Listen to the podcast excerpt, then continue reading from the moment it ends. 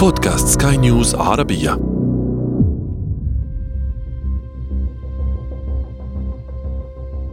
يقول الكاتب الإسباني مانويل فاسكيز مونتلبان إن الرياضة الجماهيرية متنفس للغازات السيئة الموجودة في بطن المجتمع.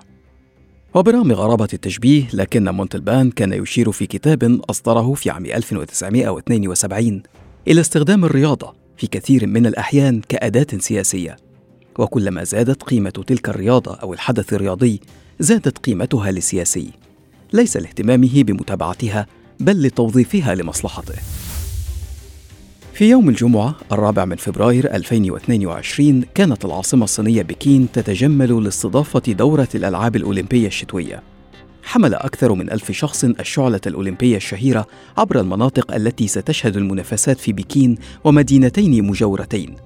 وصولا للملعب الذي شهد حفل الافتتاح المبهر.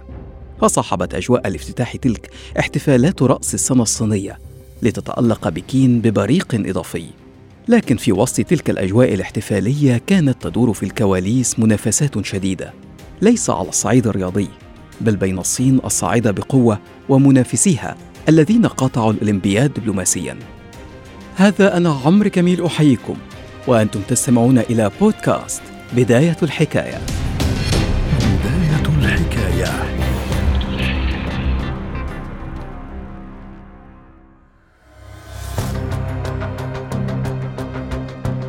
بين الدورات الأولمبية وتدخلات السياسة ميراث كبير لم ينقطع. يقول الدكتور منصف اليازغي المتخصص في السياسات الرياضية إن تلك التدخلات كانت قديمة قدم الألعاب الأولمبية. كانت المدن اليونانية آنذاك منقسمة ومتحاربة أحيانا وتم تدشين الألعاب للم شمل المقاطعات والمدن الإغريقية وإعلان الهدنة بينها ووقف الاقتتال لكن المنافسات كانت تتخذ منحا آخر بالنسبة إليهم. منذ القدم كان هذا الأمر حاضرا. عندما نتذكر آه، كيف استعملت الرياضة في صراعات أثينا وإسبارتا وفي الرومان وكيف كان الفوز ربما هو فوز عسكري على المنطقة الأخرى. وأحيانا كان ذلك الفائز يتحول من فئة العبيد إلى فئة أخرى أرقى بسبب إنجاز رياضي لبلده، هذا الأمر امتد إلى القرن القرن العشرين بمظاهر بمظاهر أخرى وبطرق ربما أكثر دقة وأكثر احترافية. وكما يقول اليازغي امتد الأمر مع أول عودة للألعاب الأولمبية في عهدها الحديث في عام 1896 فبينما كانت المناقشات تدور آنذاك حول المدينة التي ستستضيف دورة الألعاب في عهدها الجديد. وتم اختيار العاصمة اليونانية أثينا كنوع من التكريم باعتبارها مهد الألعاب القديمة. كان اليوناني ديمتريوس فيكلاس الذي ترأس أول لجنة تنفيذية لتنظيم الأولمبياد يرى في استضافة بلاده للأولمبياد فائدة أخرى. كانت اليونان تعيش على وقع أزمات اقتصادية عديدة. ووضع اقتصادي صعب وضعها على حافة الإفلاس. ووجد فيكلس في استضافة أثينا للأولمبياد فرصة لتحسين صورة بلاده وتعزيز علاقتها بجيرانها الأوروبيين. كان فيكلس يعيش في فرنسا وفي الدورة التالية تم اختيار باريس لاستضافة الأولمبياد. ولأن التنافس الأوروبي كان آنذاك على أشده بين الدول الأوروبية الاستعمارية أرادت فرنسا أن تبهر جيرانها الأوروبيين خلال دورة عام 1900 والترويج لنفسها كإمبراطورية عظمى. والترويج لعاصمة النور كعاصمة للعالم المتحضر وليس لفرنسا فقط. وفي الدورة التالية 1904 جاء الدور على الولايات المتحدة والتي سارت على نهج اليونان وفرنسا في تقديمها لنفسها على أنها قوة عالمية لا تقل عن وزرائها الأوروبيين وفي طريقها لأن تصبح الأولى عالمياً. وبقي الظل السياسي مخيما على دورات الألعاب باستمرار لكنه تحول مع اندلاع الحرب العالمية الأولى إلى عقاب للدول المارقة أو المنهزمة. ففي عام 1916 ألغيت الدورة بسبب الحرب لكن عندما أقيمت في عام 1920 في بلجيكا بعد انتهاء الحرب تم استبعاد دول المركز ألمانيا والنمسا والمجر ومملكة بلغاريا وتركيا عقابا لهم وتقليلا من شأن الدول المهزومة. وشهدت دورة 1928 في أمستردام الهولندية حدثا طريفا. حينما غابت الملكة الهولندية عن حفل الافتتاح لأنها رأت في دورة الألعاب تظاهرة وثنية. وكادت الدورة أن تلغى غير أن استفتاء شعبيا رجح في النهاية إقامتها بالبلاد. وحتى عندما نظمت ألمانيا النازية الأولمبياد في عام 1936 سعى هتلر لاستغلال ذلك الحدث بكل الأشكال للترويج لفكرة تفوق الجنس الآري. حتى إنه تجاهل العداء الأمريكي جيسي أوينز الذي فاز بأربع ميداليات في الأولمبياد ذلك العام فقط لأنه كان أسمر البشرة. وهكذا كما يضيف اليازغي ظلت الرياضة وخاصة الألعاب الأولمبية تمثل على الدوام منافسة رياضية تستخدم لتحقيق أهداف سياسية. تاريخ هذا الاستغلال ربما يعني طويل وعريض جدا لكن هناك ملامح كبرى كما تتمثل في استغلال. موسوليني وهتلر لي الأحداث الرياضية من قبل كأس العالم وألعاب أولمبية في في الثلاثينيات أي قبيل الحرب الحرب العالمية الثانية. ثم أيضا دخول المعسكر الرأسمالي والاشتراكي في نزالات سياسية على على أراضي رياضية.